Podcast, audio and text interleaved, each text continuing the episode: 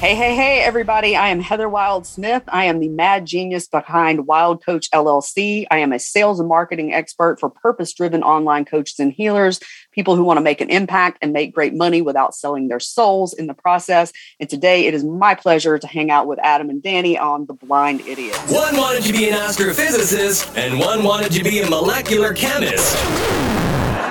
Nah, just kidding. These guys are idiots. The blind idiots. Welcome to the show. All right, another week is here of The Blind Idiots, a new episode, and uh, I'm so excited to bring this one to you. We got to spend a little bit of time with this lady just a few days ago to get to know her. Uh, her name is Heather Smith. She is an ethical business coach. She really practices uh, ethical marketing and sales and tries to make sure that you are you know, pretty much promoting yourself the right way and you are putting yourself out there in a healthy way. Let's talk to Heather Smith this week. I'm so excited because her backstory is wild. How are you, Heather? I'm great. It's really fun to catch up with you guys again. I had a great time talking with you on Friday. Yeah. Thank you so much. Yeah, we had a good time. We had a good time with you, and uh, and I'm telling you, I learned quite a bit about uh, some of the stuff you got into. Tell us a little bit about uh, your business, right? I am a sales and marketing expert for purpose driven online coaches and healers. So, um, people that are in this industry for the right reasons. Uh, the personal growth industry is supposed to be about helping people. Um, unfortunately, there's a lot of really gross sales and marketing tactics that get taught, that get practiced. And for those of us that are in the business for the right reasons, it, they're very uncomfortable. It's very hard for us to get our businesses off the ground because we're just not comfortable with all these, you know, really hypey marketing, false promises, misleading marketing, um, you know, really pushy. I call it sociopathic sales. And um, so my mission is to help those people who are really high integrity and they really want to get out there and help people and they want to make great money. They're just not willing to sell their souls to do it. And so my specialty is to help people effectively market themselves without having to resort to any of these kind of like karma damaging practices. All right. So when did you fall into the trap? Whose trap did you fall into that made you go, crap, I need to help other people out? And uh, so that they don't ever get scammed again by these fake entrepreneurs out here. Yeah, so I, I did a bunch of of uh, of like big business courses. That's one of the things like they'll teach you to scale is you know you want to launch and get like 100 people in your group program. And the problem with that is that it's just not effective. Like especially newer entrepreneurs need one-to-one attention to to really get it off the ground. And um, some of them out there uh, they're they're they're just not effective right? They're just it's too many people with not enough one-to-one support for them to actually be effective right? So that's one of the problems. Um, but some of them are teaching things like you know, uh, I talked to you about this on Friday about how uh, you should use a sales script that's written in NLP in neuro linguistic programming, which is a form of hypnosis. And I don't find that ethical because you're hypnotizing somebody without their consent and then asking them to spend thousands of dollars. So it was that that kind of stuff. Um, rationalizing, really bullying people into buying um, because and you know using scare tactics you know um, really rubbing their their faces into their pain points. Going for the cry is one really disgusting sociopathic sales technique is you really uh, make people really dig into how much misery they're in so that they're emotionally off balance and you can kind of push them into a sale even if they're you know not comfortable with it. Um, you know there's just a lot of crap like that. So it wasn't one particular thing. It was something that i saw over and over again and I continue to talk to people who have these really negative experiences. There's a lot of coaches, business coaches out there that they they know they're very good at marketing and selling themselves and their services, but they can't actually help people with it. And so people will spend thousands of dollars uh, to try to learn from this person and all they get is well you just need to like cleanse your aura or you need to these are like the, the, spiritual base or you just need to you know it's just your mindset it's just your mindset and and they don't they don't tell you that the whole reason why they're making all this money is because they're using hype marketing and sociopathic sales because that would that would burst the bubble right? So you spend all this money to learn from them and, and then they won't even tell you what's actually working for them. They make up all this bullshit so um, I never intended to be a business coach. I had a very low opinion of business coaches because there is so much bullshit out there. But Um, I, I, wanted to be a sex coach at one time, um, and I want to do more of that again. Like adult sex positive sex ed is really fun, and um, and I, I'm really good at transformation. Hold on a minute. Really, uh, let's talk about that because I'm so curious. Yeah, so let me let me kind of finish how I ended up being a business coach, and then I certainly will come back to that because that's the really fun part of my story, right? So, um, but yeah, I didn't want to be a business coach. Um, I've I have have done a lot of transformational work on myself to heal from a lot of the mental, emotional, verbal, sexual abuse that I have survived, and I've come up with you know I've amassed all these techniques. So I'm really good at helping people with that stuff, and that's initially what I wanted to do as a coach but but I hated the sales and marketing so much because I kept investing and I kept coming up. You know, I would invest and uh, you know get into this new class, and I would think, okay, these people have got the secret. They're going to help me do this, and it was the same old bullshit over and over again. And um, I, I gave up on my dream, you know, a few times, and then finally I was like, okay, I'm wasting my talents doing anything other than coaching. It's really what I'm called to do. And if I can figure out the sales and marketing, if I can figure out a way of doing it that works, that I don't hate, that I don't feel like I need to sage my office and take a hot shower afterwards, then you know, I probably will never like that part of my business, but at least I'll be able to help people, right? That was the mindset and um, so i got i got some one-to-one coaching and eventually I, I, pieced together a way of selling that felt good. And by the time i did that i realized that there were so many people that needed that right? And so that's kind of how i fell into being a business coach. Um, but yeah so my story before then. So um, yeah i mean i had i had kind of a, a, rough time growing up you know just you know dysfunctional family dynamics um, growing up in a, a small town where um, I was listening to another guest, uh, the guy who's the ethical drug dealer. I was listening to him talk, and the beginning of his story was saying that, you know, he just felt like he was born in the wrong place. And I definitely, you know, related to that. Right. And, um, you know, so I was pretty miserable growing up, but I was really smart and I did really well in school. And um, I decided at a very young age I was going to be the valedictorian at my high school because I knew I would be guaranteed a scholarship. And um, I knew that that was, if nothing else, that was my ticket out of that town.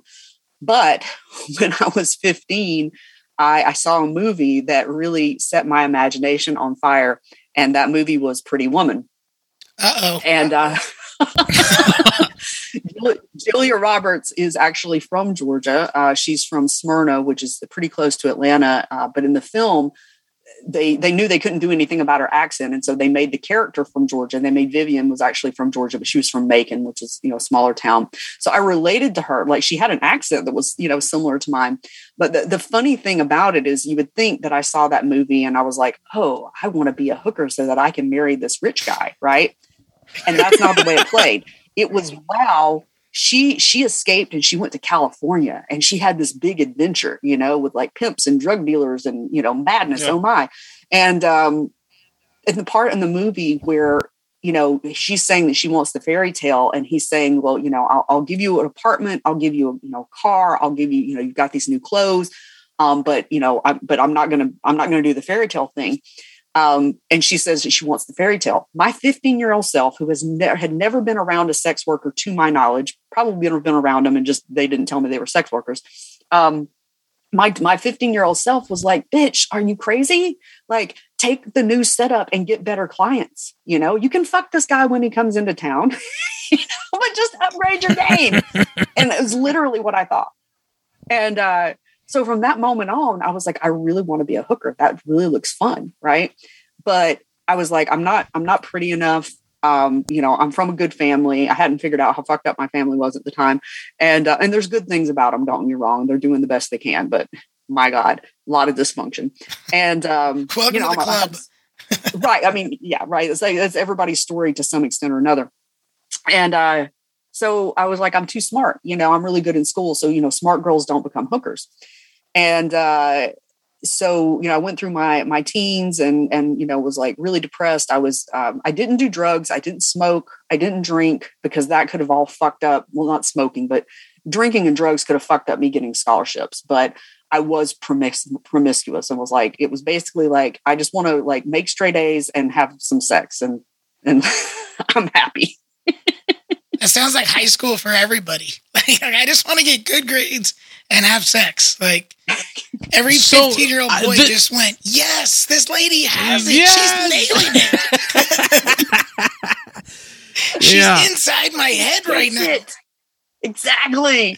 I actually I don't think most people are as concerned about getting good grades as I was. It was like a life or death That's true. thing. That's true. Um, but I definitely was concerned with having sex. That's awesome. So that kind of led into what? Like, did you achieve valedictorian? Did you? How did high school kind of wrap up for you? Did you? You know what? What took place after kind of seeing that movie and putting yourself in that mindset and focusing on the grades and sex and everything else? Where, where did things go? grades and sex.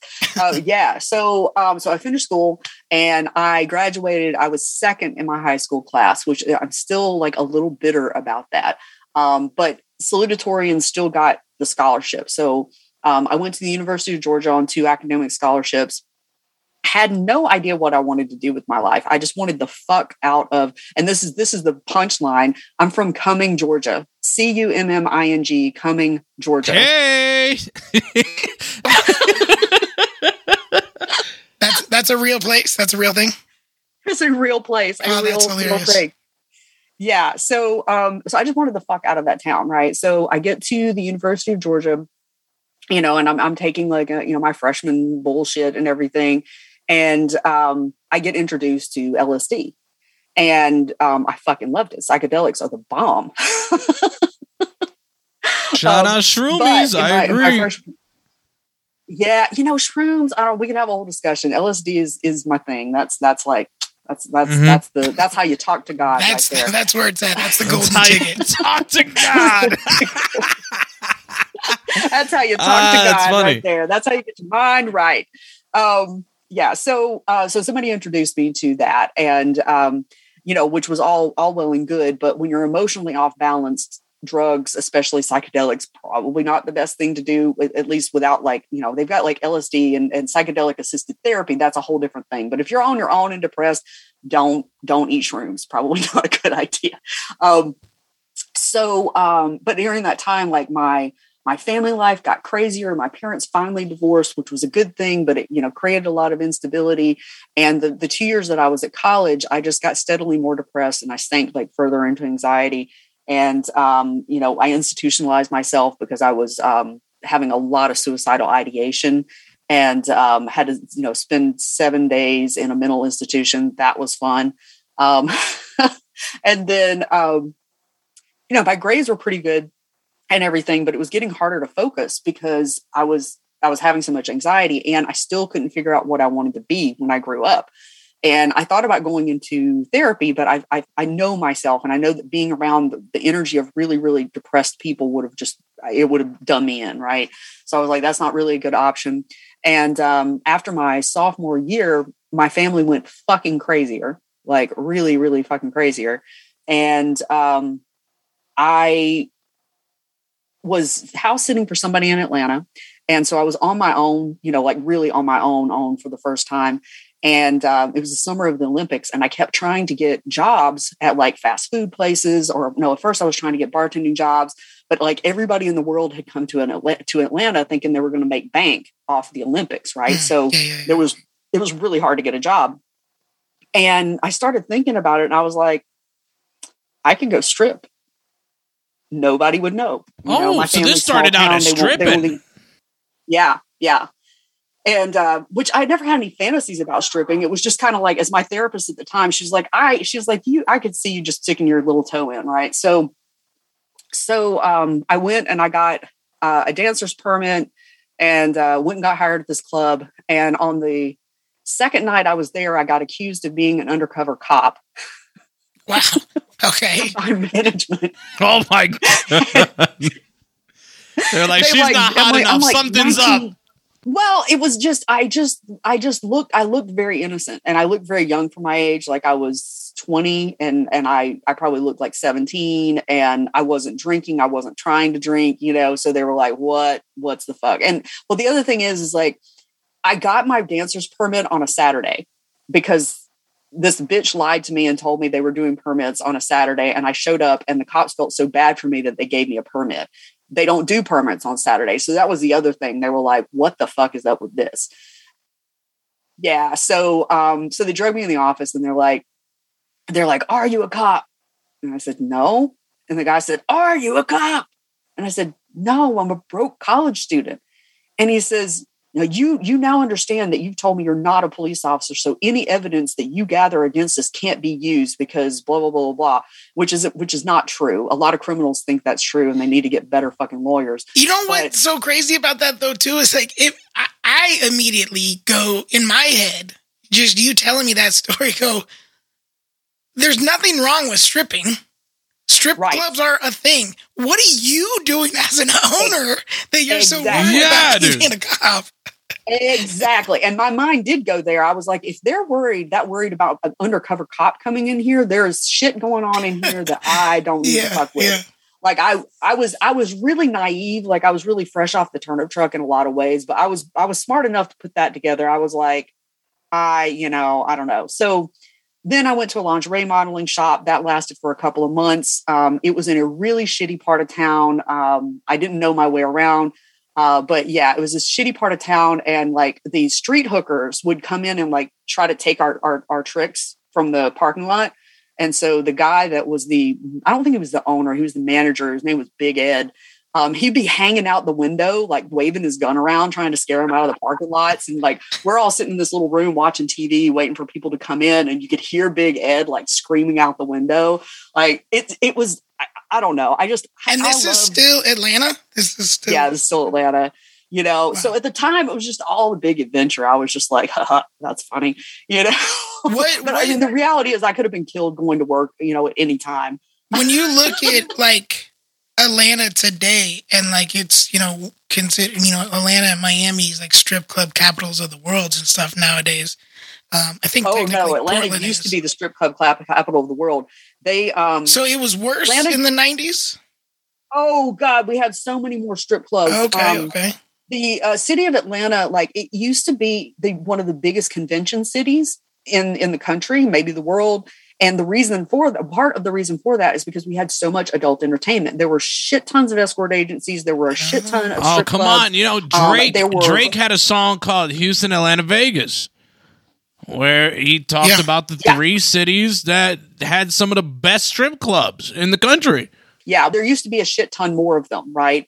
But the city of Atlanta decided that they didn't like that, and so they there was like four or five like after hours club or 24 hour um, nightclubs. They weren't strip clubs; they were 24 hour nightclubs that functioned in Atlanta that had been grand- grandfathered in.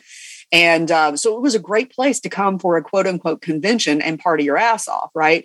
And um, everybody made a lot of money like that. But the city of Atlanta decided they didn't like that. And so they started making it harder and harder for adult businesses.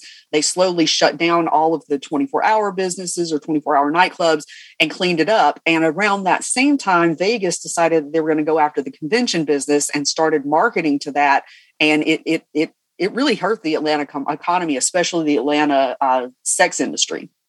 Wow, that's it. I I didn't know. I guess. I mean, I I remember being able to kind of think back to like what Atlanta was in the '90s, and I'm never was there in the '90s, but I just remember seeing it on TV and reading about it and hearing about it. Um, and then looking at it today and what it's how popular it is today. So obviously there was a downtime, and then there, it's almost like it's been rejuvenated to being a popular destination again. Because I mean, now it seems like Now like it's a little more said, focused on media. it's- Like right Yeah, now, media, it's like the media capital. A lot sure, of TV out just- there. A lot of yep. But even just A lot like of the, movies, the ladies lot of uh, entertainment studios. stuff, the strip clubs, they have some of the best strip clubs in the world in Atlanta now. Like, you know, Oh, I'm yeah. out of the loop. You know, I mean, Yeah. I, I think I think like uh, Magic City downtown, um, which I've been, I, I, I went in once. Um, that that's a big that's a you know big spot. I'm sure a Of course, lot yeah. of music industry people go there. You know, it's definitely a hot spot for you know the players, pimps, and drug dealers. Um, and then. Oh man, I've heard there's some Buford crazy Highway things that happen in supposed to be Atlanta. You got women smoking blunts with their vaginas. It's ban- it's bananas out there. It's good stuff. What a waste of weed. I mean, I agree, but hey, if you're gonna do some it. tricks, I love it. You start stripping. you start stripping. Uh, that doesn't last long from what it sounds like, right? And then you, you like you said, you started Yeah. hanging out, uh, and these hookers would come in and mo- and, and would pretty much mo- uh, mock or you know mimic what you guys did to impress the people in the lingerie No, no, no. modeling.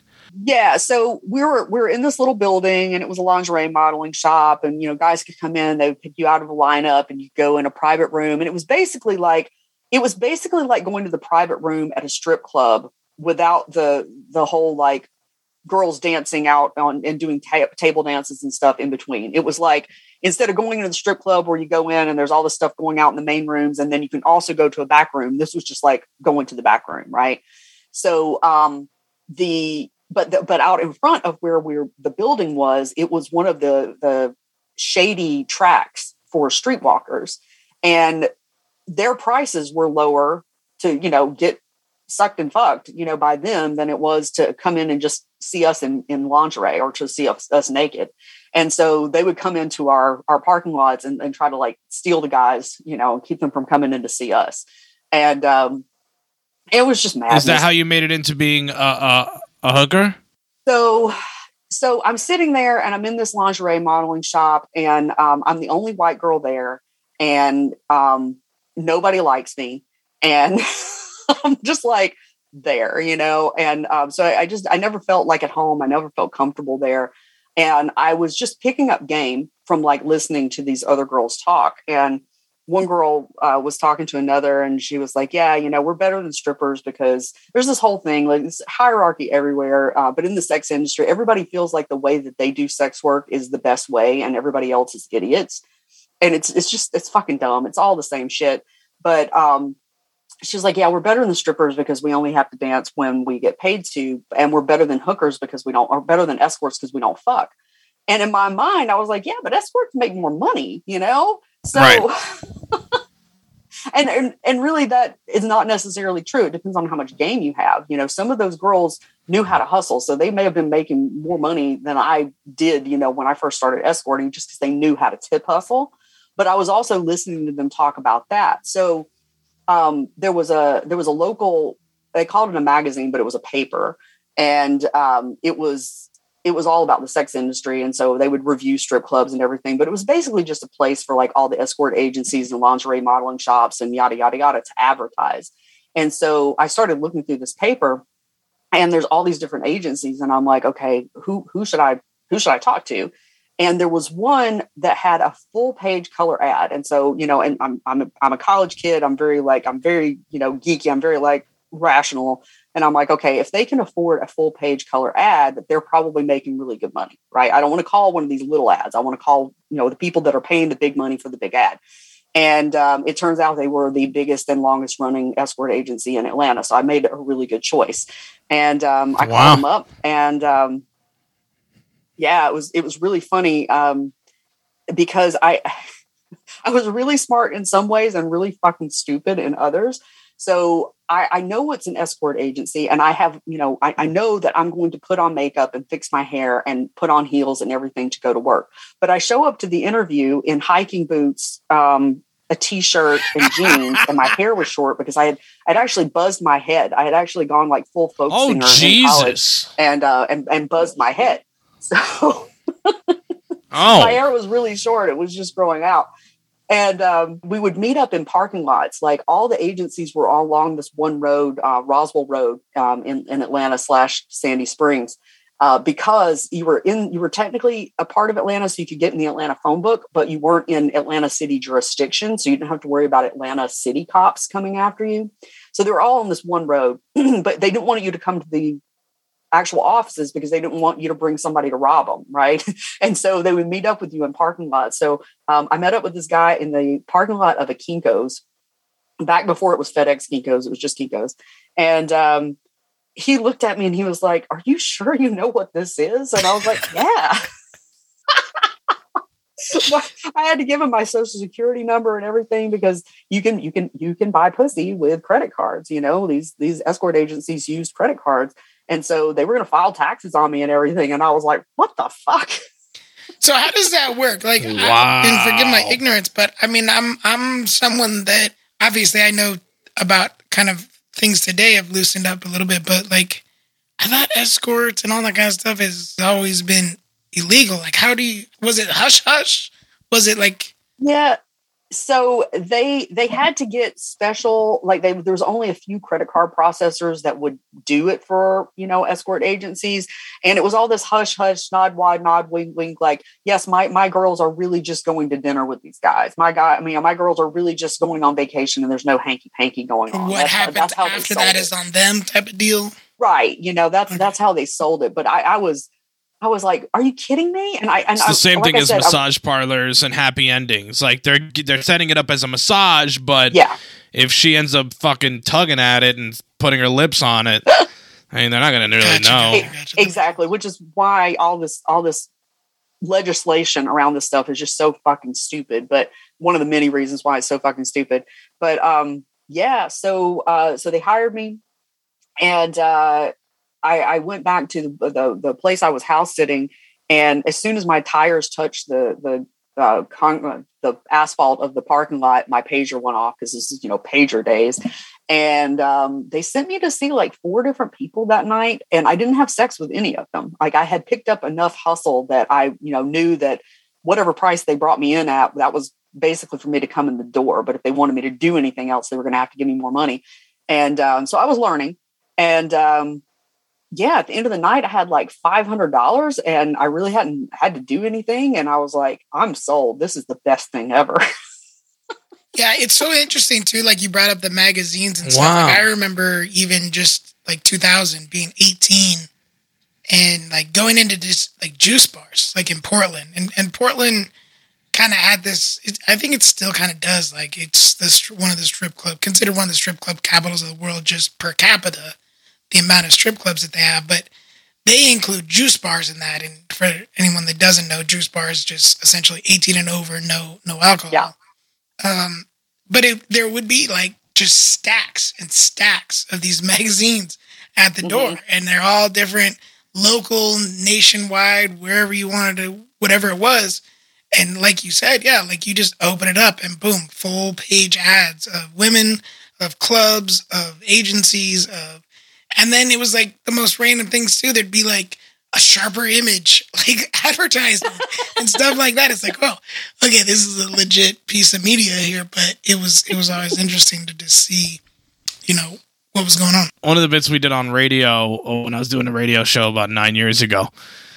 We it was when the Siri had first came out, and we said to Siri, "Hey, escorts near me." Uh-huh. You know, saying find escorts near me, and uh, and it showed up with this company called Bootylicious Escort. Wow. Classy, classy. So we ended up calling them on the air. And that was nice, right? So we ended up calling them on the air. And they, of course they don't know, but we're calling them and uh, and I go, yeah, we're, we're you know what I'm saying me and my boys we want we want 10 girls tonight. And they were like, you know you got to pay for each girl, right? And we were like, yeah. And we were like, how much for each girl? And she was like, they're $200. When we go, all right, they got fat asses though, right? Like, I just need to make sure that all of them have a fat ass. We got hung up Yeah. on, and we were we were so pissed. We were like, that's false advertising. You can't call your company Bootylicious Escorts and they hang up when I ask if they got fat asses. So the reason that they hung up on you is not because they couldn't deliver girls with fat asses. They didn't like your attitude and they were worried about the safety and the amount of chaos that would happen if they that sent makes girls to you. sense. Mm. Let's tie this to what you do now. How do you think uh, being an escort has made you a, a, a great coach, or has benefit has benefited you when it comes to coaching people? One of the coolest things about it is that I can talk about, you know, my past. I I had a drug problem for 10 years. I um I had um, you know, I had a lot of fun as an escort. It was it wasn't just a job, it was an adventure. Um, but I had a lot of bad shit happen too. I had a lot of traumatizing shit happen um, there, and um, I, I'm overcome it, right? And I mean, I have a police record.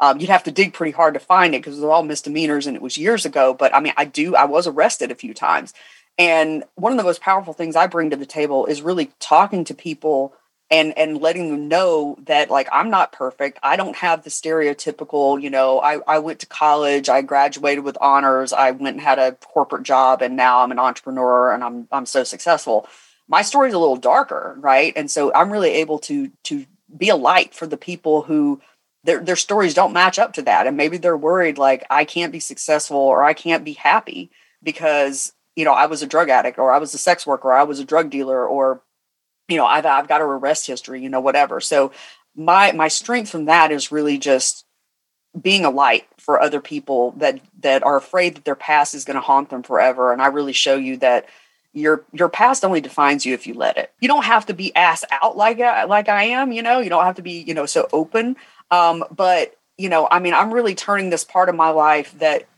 would be a detriment you know to like when i worked as a limo driver i certainly couldn't talk about it you know but now I'm at a place where I can actually turn this around. And I get a lot of interviews, not really because of what about my coaching and, and my message with that, but about my past. But in doing that and talking about my past, I also get my message about what I'm doing now, you know, and I'm able to be that light for people and just say, hey, look, you don't have to let your past define you. You know, there's ways to heal, there's other options. You know, if I can do this, you can do it too. Uh, on your website, you say a quote that uh, you've definitely used. You say, Therapy kept me from jumping off a building. Personal growth made me stop wanting to jump off a building. Expand on that a little bit. Tell me uh, why that's something that you have stuck to saying. Yeah. So um, I was in therapy for 10 years and um, you know it was she's a great therapist um, but there's a lot of there's a lot of different types of, of therapy right? So you got to find the one that works for you. And her type of therapy as brilliant as she was and qualified as she was. And as much as i know she actually cared about me as a human being her type of therapy was just sit around and rehash shit it wasn't like challenging me to like think differently make different choices you know stop putting up with bullshit people you know raise my standards that kind of stuff and um, so that's that's where personal growth comes in. That's why it's so powerful. A, a, combination of therapy and coaching a melding of that would be fucking amazing right? Um, but uh, but yeah so that that you know i sunk further into depression anxiety and drug use sitting on a therapist couch. And um, it wasn't until i had to go into recovery at 30 that my life actually started to get better. And that was because the recovery program that i went through there was there were action steps there were things you had to fucking do right? And that actually i got dismissed from therapy like two and a half years later because she was like you're just checking in. Like you've actually you know you're actually like at a, a healthier place. And then um it got to where recovery is, was so helpful for me but it, it got to a point where i had really grown past where a lot of people are are kind of happy just getting to a point where they don't drink or use anymore. And and that's a milestone but like i actually wanted to, to, to be happier. I actually wanted to like, you know, be be happier, be a better me. And so that's when I really, really started diving into personal growth. And, you know, I I still I don't know. I may be somebody that I go through periods of suicidal ideation for the rest of my life because I, I do, you know, just like once or twice a year, I'll just have this thought of, you know, well, I can always kill myself. but I know what to do about it now. Right. And, um, but it's not this constant weighed down depression like all the time. I don't have to take medication anymore. And um, you know, I'm actually able to move forward and I and I like myself and I love myself. And it's it's because of the things I learned in personal growth that actually allowed me to process it and let it go instead of just sitting around talking about it over and over again.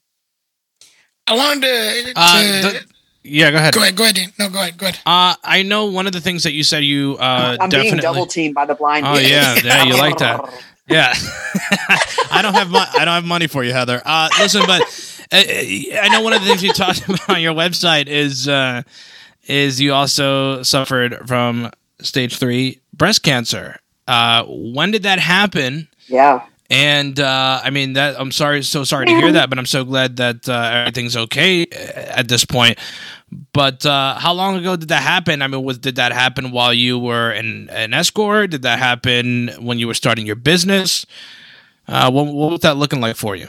So that it it was recent-ish. So I just turned 46, and I was 42 when I was first diagnosed, and um, they thought it was stage zero cancer. There was nothing to fill at all. Like I couldn't feel it, doctor couldn't feel it, but a mammogram showed some funny stuff, and then a biopsy showed some funnier stuff. And they're like, we think it's stage zero. Um, you know, I got a couple of, you know, if you any kind of serious medical diagnosis, go get multiple opinions for the love of God, because people will tell you different things. The general consensus, though, of everybody, you know, was that it was cancer, and they're like, we don't really know how bad it is um, until you know we get in and we do the mastectomy. Because they're like, yeah, stage zero cancer. We just we need to cut your boob off and and and like burn you with radiation. And I was like, what the fuck is stage zero cancer, and why do we need to be so aggressive? You know. Um, but I had like the worst type of stage three. Like I had really, really, really abnormal cells that were almost cancerous, but not quite.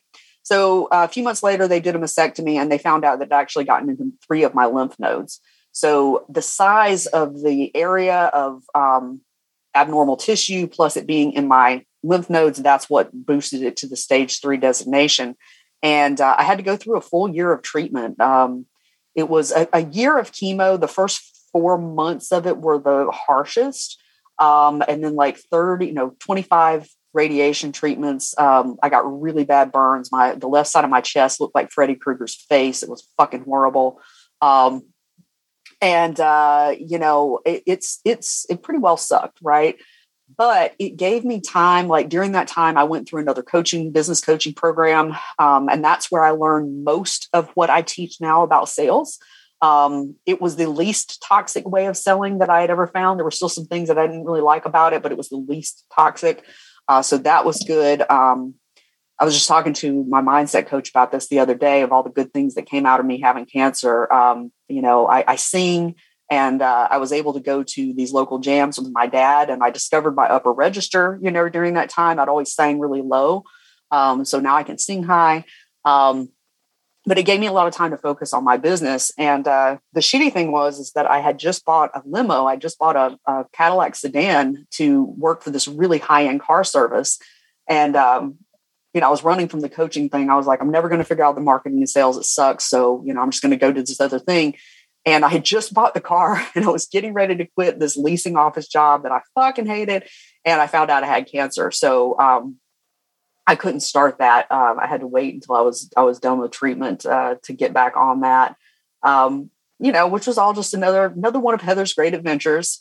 Um, but uh, I am almost well, I'm a little over three years out from when the cancer was removed from my body, and if it's going to recur, it's usually in the first five years. Uh, so, according to my oncologist, I'm not completely in the clear yet, but I'm I'm moving toward that way, and um, you know, feeling really healthy, feeling really good. Um, and it's something else that you know I can bond with people over. You know, if somebody is going through that, um, I just think the power of one of the reasons why coaching over therapy is so powerful, depending on what somebody needs. If somebody really, really has a lot of trauma and everything, don't go to a coach. Go to a therapist. Go to somebody who who knows how to help you through that. But one of the things so powerful about coaching is that you can share your story and and, and this person talking to you is not somebody who learned about it in a book or studied it in college they've actually been through it and i think that's really really powerful is uh, you know somebody talking you through it that's actually been there well when you can really actually like you just said when you when you if i wanted to sign up for your services it makes a difference to me when i can actually connect with that person just because you posted some content on your instagram of you in front of your Lamborghinis or your Malibu side beach house. Like that doesn't do it for me. Like, great, you got to that point, which 99% of you haven't got to that point. You just yep. have a rich friend that lets you use their garage or or they're just paying for photo stuff. shoots in those locations. Yes. Yeah. yeah. Yeah. You know, I yeah, that doesn't do anything to me. When I know that you had just as much struggle with, you know, your your what you look like as a kid and, and drug abuse and a and, and a fucked up family and you know health issues and medical issues. And look you're still successful. You're pushing yourself. You're grinding. You're doing all that stuff. That makes me want to sit down and talk to you more and more and work with you more and more. So yeah i think having that story to share with your clients is is huge. That's that's a big a big boost. I agree. And yeah for the love of god like guys just because and, and some of these people you know we're talking about that that actually are living that that big lifestyle some of them actually are For but sure. you have to know that like just because somebody can get them there themselves doesn't mean they have any fucking clue how to actually get you there without using the same hypey sociopathic bullshit that they used you know? no they so try to just make you think that they figured it out when really right.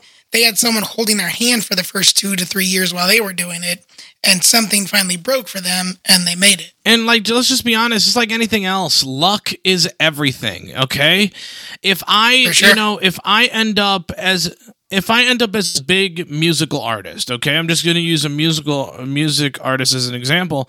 If I end up as a big music artist, and if I talk to the right people, and I, you know what I'm saying, I made, you know, the efforts that I made, you know, I can't guarantee that that's going to happen for you.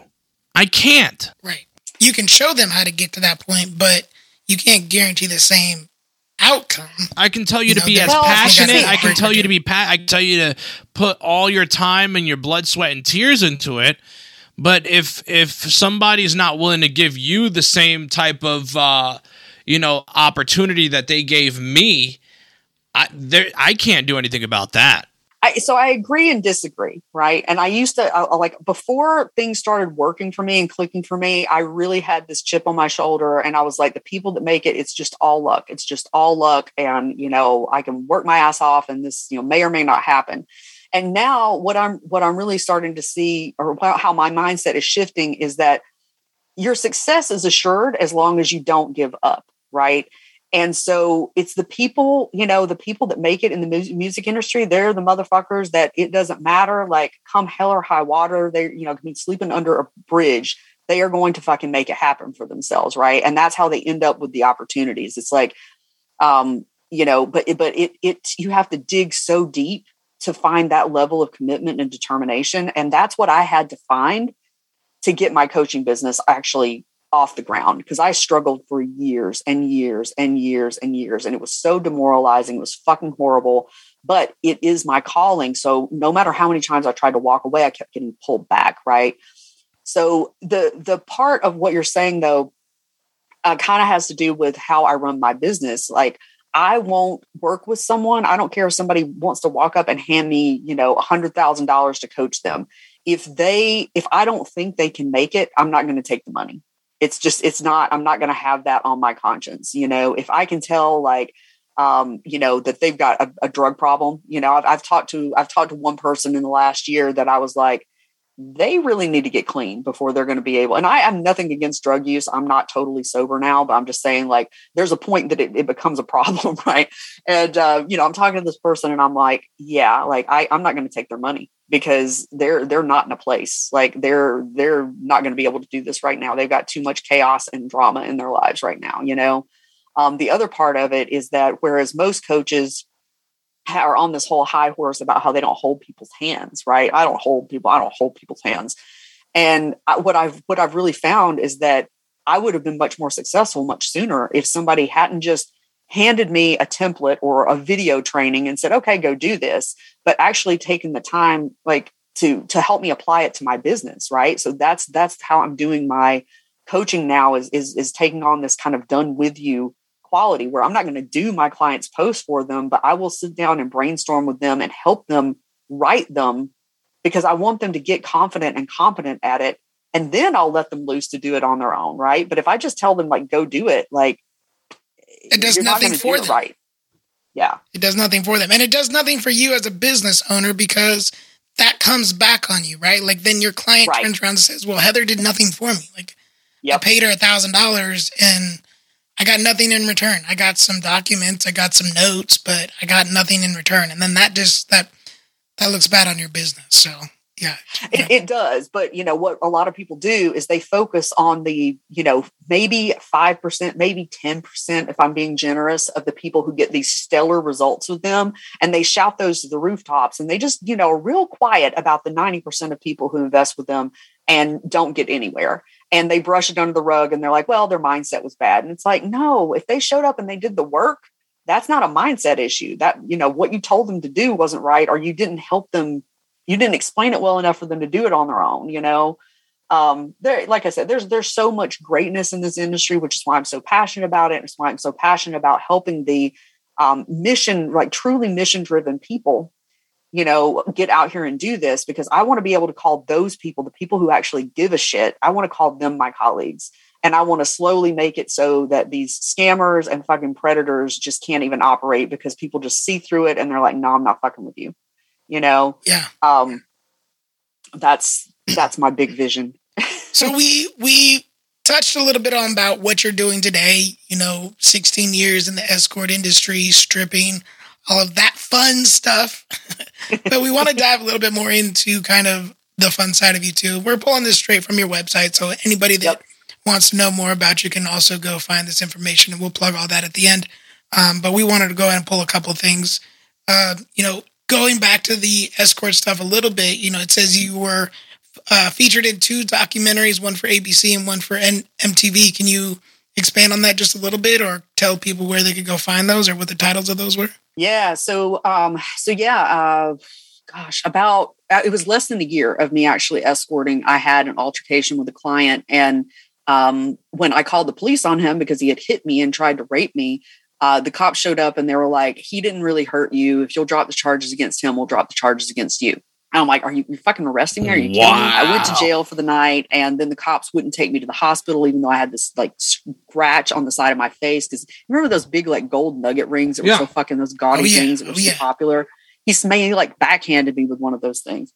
And um, they didn't want to take me to the hospital for it. You know, like they were they were just being you know, just being assholes because I was a sex worker. And so it really it really radicalized me. And so I found out that there was um, a sex workers' rights movement.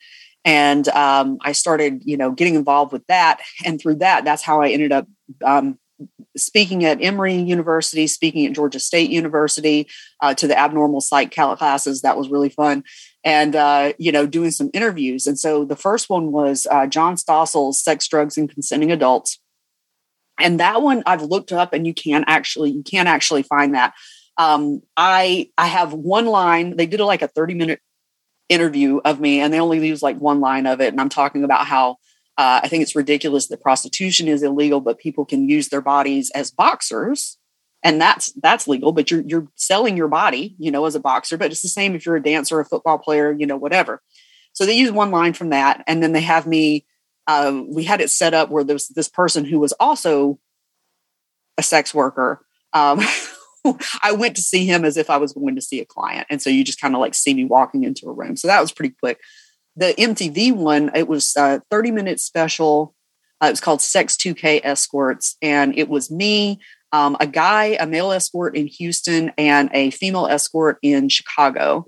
And I was pretty heavily featured in that one. I think they they did more footage of me than um, than anyone else. And I can't find that one. I have it on VHS, um, but it's probably falling apart right now because right. it was like 1999. You know, I mean, shit, VHS is old as fuck.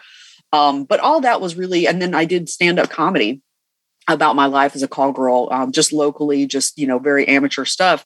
Uh, but the whole point was to just get get it out there so that people can see that, like, you know, sex workers are are real people. You know, we have like, you know, we're real people. You know, and, and we shouldn't be hit and and then taken to jail and and disregarded. You know, um, so it was really from an activist point of view that I did all that stuff. That's awesome. And the you you said you had the you were speaking at a couple universities. That's while still active in the escort industry at that at that time.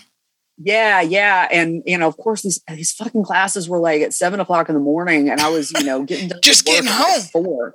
yeah, I was like, I was getting done at work at four, and then like getting up and my mentor, when she would go do these things, she would wake up and actually put on her face and go in and like full like horror regalia. Wow, you know? she, good for her. Um, you know, which is not streetwalker, but I mean, she would go in like actually, you know, the way that she would go to work. And um, I would just wake up and throw on like some sneakers and and everything, and just walk in, and I'd be like, "Look, you're lucky I'm here." I'd smoke a blunt on the way there, and just be like, "You're lucky I'm here. What do you want to know?" That's awesome. It was really fun. I, and uh, you know, I just you know, just this all the stigma, there's all this fucking stigma around like consensual crimes is just fucking stupid. It's really cool that you were able to to talk to the universities though, and I, I would assume some some women and and even men probably took something away from that. The students at Emory were a little uppity, and uh, they they kind of gave me some shit. Like somebody was like, I remember a girl asked me, she's like, well, what are you doing that's contributing to society? And I was like, what are you doing that's contributing to society? You're sitting, you're a college student. How are you contributing to society right now? Now, maybe what you're going to do is going to contribute to society. You know, I'm like, I'm I'm giving blowjobs and easing stress of these CEOs so they can run their companies better. Like, what are you doing? And I use my money to buy my groceries and pay my bills. So what are you talking about? I'm contributing back to society every day. Oh, that's so good. That's awesome. I don't I don't know about you. I know my worth. I love that so much. but overall they were very respectful, you know. And if they hadn't have been, I would have I would have walked out, you know. Yeah. I'm like, no, not here for that. Well, you've done a lot of things. You've been in documentaries. You have, I mean, you worked for several fast food and major corporations as shit jobs. You've done Uber and Lyft. But one of the things that really fascinated me as somebody who does music is that you got to perform at Atlanta, at Atlanta Pride in 1997 on the main stage playing guitar and singing five of your original songs. Uh, two questions for this. How did you land that opportunity and how cool was that? And my second question to that is are these songs available today? Do you let people hear these originals? Yeah. So um I I think they're on MySpace. Holy shit. oh my Okay, god. Heather, Heather, it's 2021. You need to step up your I just I just haven't done anything with them, but um, but yeah. So um, when I when I I learned to play I learned to play guitar when I was seventeen uh, for a That's beauty awesome. pageant. Um, the the the Junior Miss Scholarship Program. You had to have a talent, and I'm a really great singer, but I knew there were other people that were you know great singers, and so I um I asked my dad to to show me how to play a song. So I learned to play this song for this Junior Miss pageant. That's how I got started on guitar when I was 17. And uh, when I got, you know, when I got to college, I started playing out a little bit, and um, I would come into um, Atlanta. There's a really great place for acoustic original music called Eddie's Attic. It's in Decatur.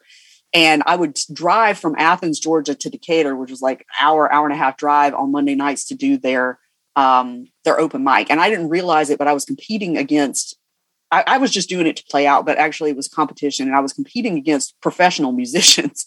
And um, so I got kind of known in that community. And uh, there was a guy and he was like, Hey, um, I, I've got this brand new recording studio that I just put together in my basement, you know, um, but I need to learn how to use it. Would you be open to, you know, recording? I'll record a demo for you just to get the practice. And I was like, okay. And uh, I took a friend with me, you know, because I didn't want to get killed in some guy's basement.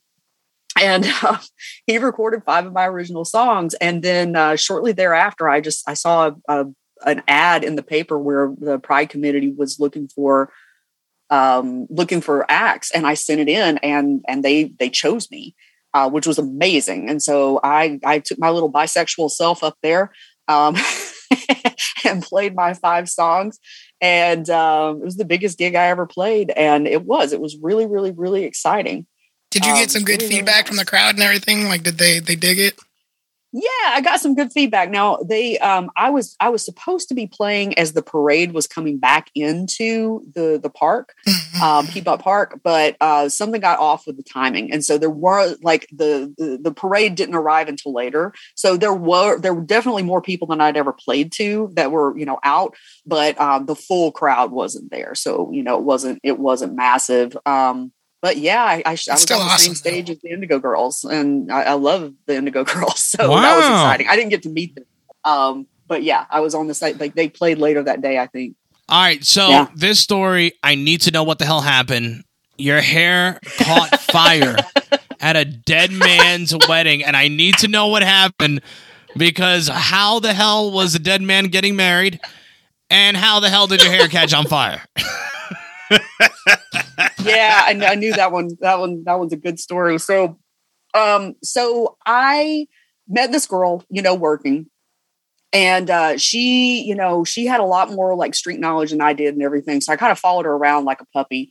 And um, you know, uh, a few weeks after meeting her, you know, I already knew that the relationship she had with this guy was fucking nuts. Like she had called me once and you know done the Captain Save a hoe thing. You know, he hit me. Will you come get me? And you know, I went and got her, and then they got back together like the fucking next day. So I already knew the situation was crazy. And she called me about maybe three months after I'd known her, and she was like, "Hey, we're getting married in Gatlinburg. You should come."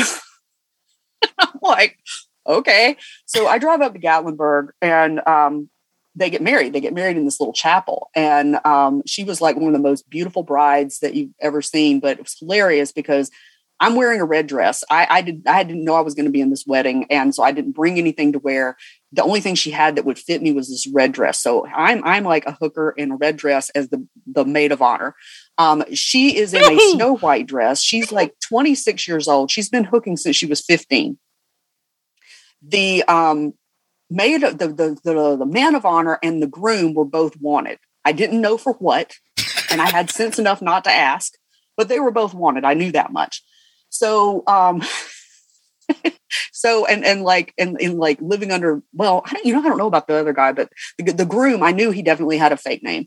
So um they're it, we're, we're at the ceremony and it's all you know very beautiful and everything. This is gorgeous chapel and it's surrounded by candles like real fucking candles.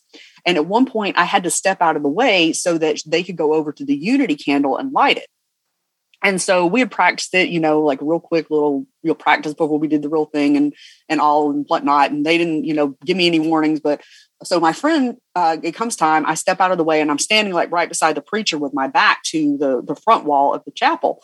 And um, I'm watching my friend, you know, all beautiful and everything, lighting the candles together, yada yada. They had uh, Aladdin's A Whole New World playing their song. Great choice. Great I, choice. I, I smell something funny and I feel the preacher like reach behind my head and like softly touch my hair. And I see my friend and she's got her veil down and she's laughing so hard her makeup is running, you know. And um, so, you know, my hair had caught on fire. And I mean, at that time, I didn't wear any hair products. If I had had any hairspray in my head, I would have gone up like Michael Jackson during that Pepsi commercial. Oh, like, yeah. It would have been Oh, yeah. Shout out to the throwback. but my fucking hair caught on fire. So of course, we videotape this whole thing. And I'm like, guys, we have got to send that to America's Funniest Home Videos. Like, we will fucking win. That is hilarious. And they're like, nah, nah, nah, nah. And they put me off about it. And I was like, okay, whatever. So several years later, I've gone on vacation with these people. Um, I was there when their son was born. You know, I've I've been through it with them.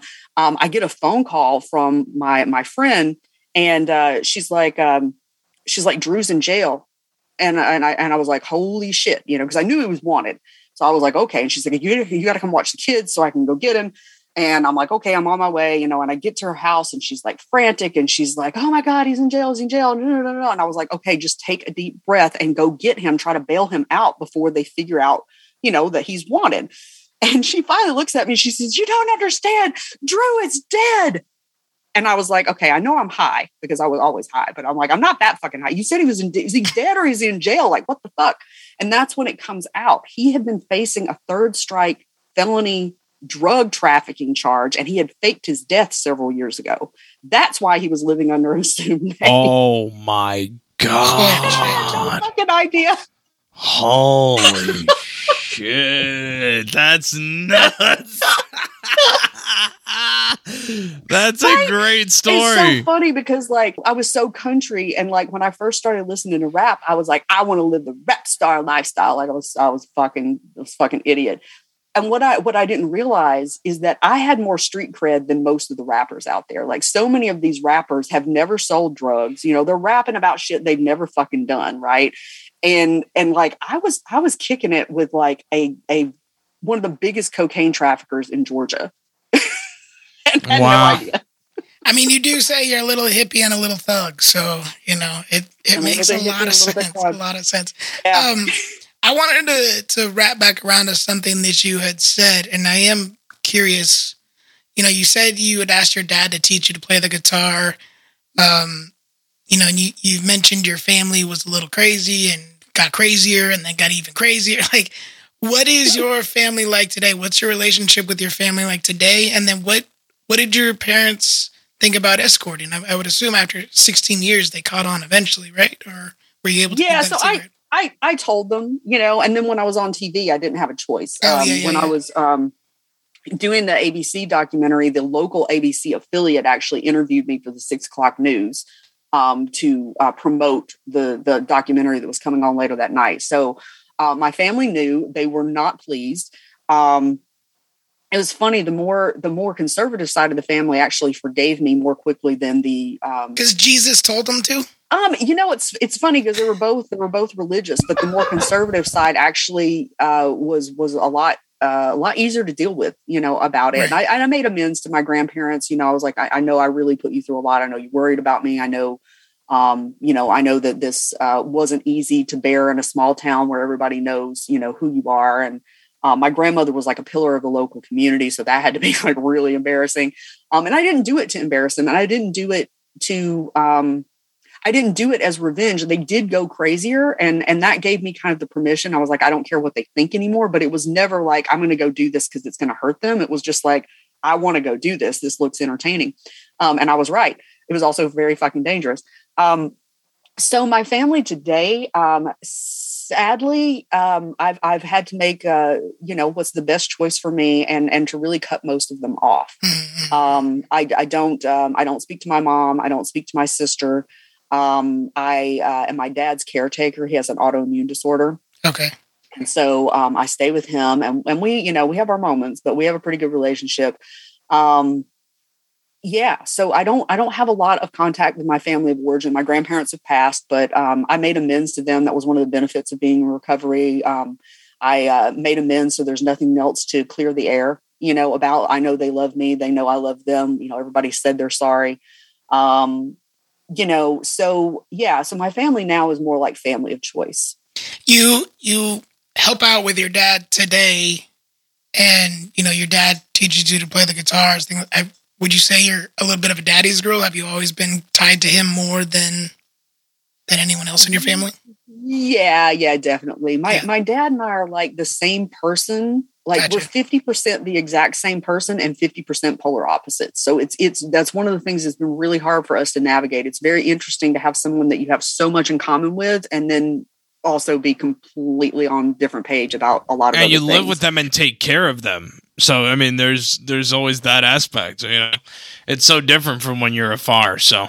Yeah, yeah. Well, you know, he he um well, I had come to take care of him with autoimmune disorder and he was actually he was still in the weeds with it. He was getting a little bit better um, when i found out i had cancer. So we really had to prop each other up you know for like two years as we were both dealing with you know major health concerns. I think being close to at least like for me i was super close with my mom. Like my dad's dope. My dad's still around. My mom is passed already. But uh, it's there's there's something about going through things together that kind of brings you to closer together. When i was going blind my mom really stepped up and it kind of built this stronger bond. Like obviously as mother and child, we had a bond and you know, our relationship was just as fucked up as, you know, anybody's that has a fucked up relationship with their parents. But once I was going through something, she really stepped up. And so it's kind of cool to be able to be there for each other. And she was going through things too. So,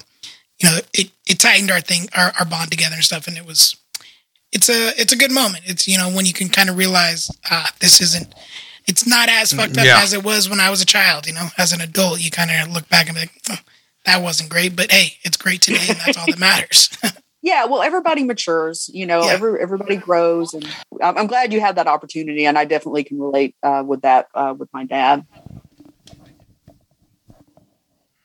Wylde Coach LLC is your business. Promote your website. Tell them where they can go to find you if they want to learn how not to be uh, yeah, scammed so when they're trying to make it in the world. W Y L D E. I'm sure it's going to be in the show notes. Um, yeah, uh, I, I, hang out mostly on Facebook at, at Heather Wylde Coach. Um, I'm also on Instagram, but reach out on Facebook. It'll be a better way to get me. And um, yeah, I'm putting together a book. It'll be out in early 2022, and it's going to be something along the lines of like uh, the new new entrepreneur survival guide. You know, um, basically not calling out any names, but just telling people like, here's the red flags, and here's what you actually want to see. You know, for somebody that that you're thinking about working with, because uh, I just you know this is a great industry. It's a great opportunity for you as an entrepreneur but there's a lot of bullshit out there and i just want to help people you know choose the people that are going to be great for them and she's going to keep it 1000% real with you that's heatherwylde.com yep. all right well thank you so much heather for your time um, this has been awesome i learned a lot a lot A lot of things that I, I didn't know about the escort industry. I now am better educated on, um, as well as how not to get kind of pushed around and bullied by, you know, people out there that want to make a buck off me. And I'm trying to make a buck in this world myself. So that was a lot of information. And, and hopefully people will hear this and be inspired by you and, um, you know, want to learn some more information about bettering their life from you. And thank you so much for being so open. I mean, I know that for so many people, even going through past traumas and having their life trajectory kind of show uh, some of a lot of the things that you've went through, especially having to escort and having to figure some shit out. Uh, the fact that you've been able to come out on the other side and talk about it so freely and openly, it, it it really is awesome to see that. So thank you so much for being open uh, with us, but also with anybody who interviews you and talks to you, gets the opportunity to talk to you. We'll, we'll definitely have to have you on in the future. I appreciate the opportunity. I love what you guys are doing. You know, I just I love the way you really treat your guests with respect. Uh, but you know, you're talking about some serious stuff, but you're also doing it in a fun way. You know, which is very like that's the way to go. Like, take life as seriously as you need to, and then you know, fuck the rest. That's our new tagline. Copyright, copyright. yeah. That's so awesome. Thank, Thank you, you so much. Thank you guys. I appreciate you having me on.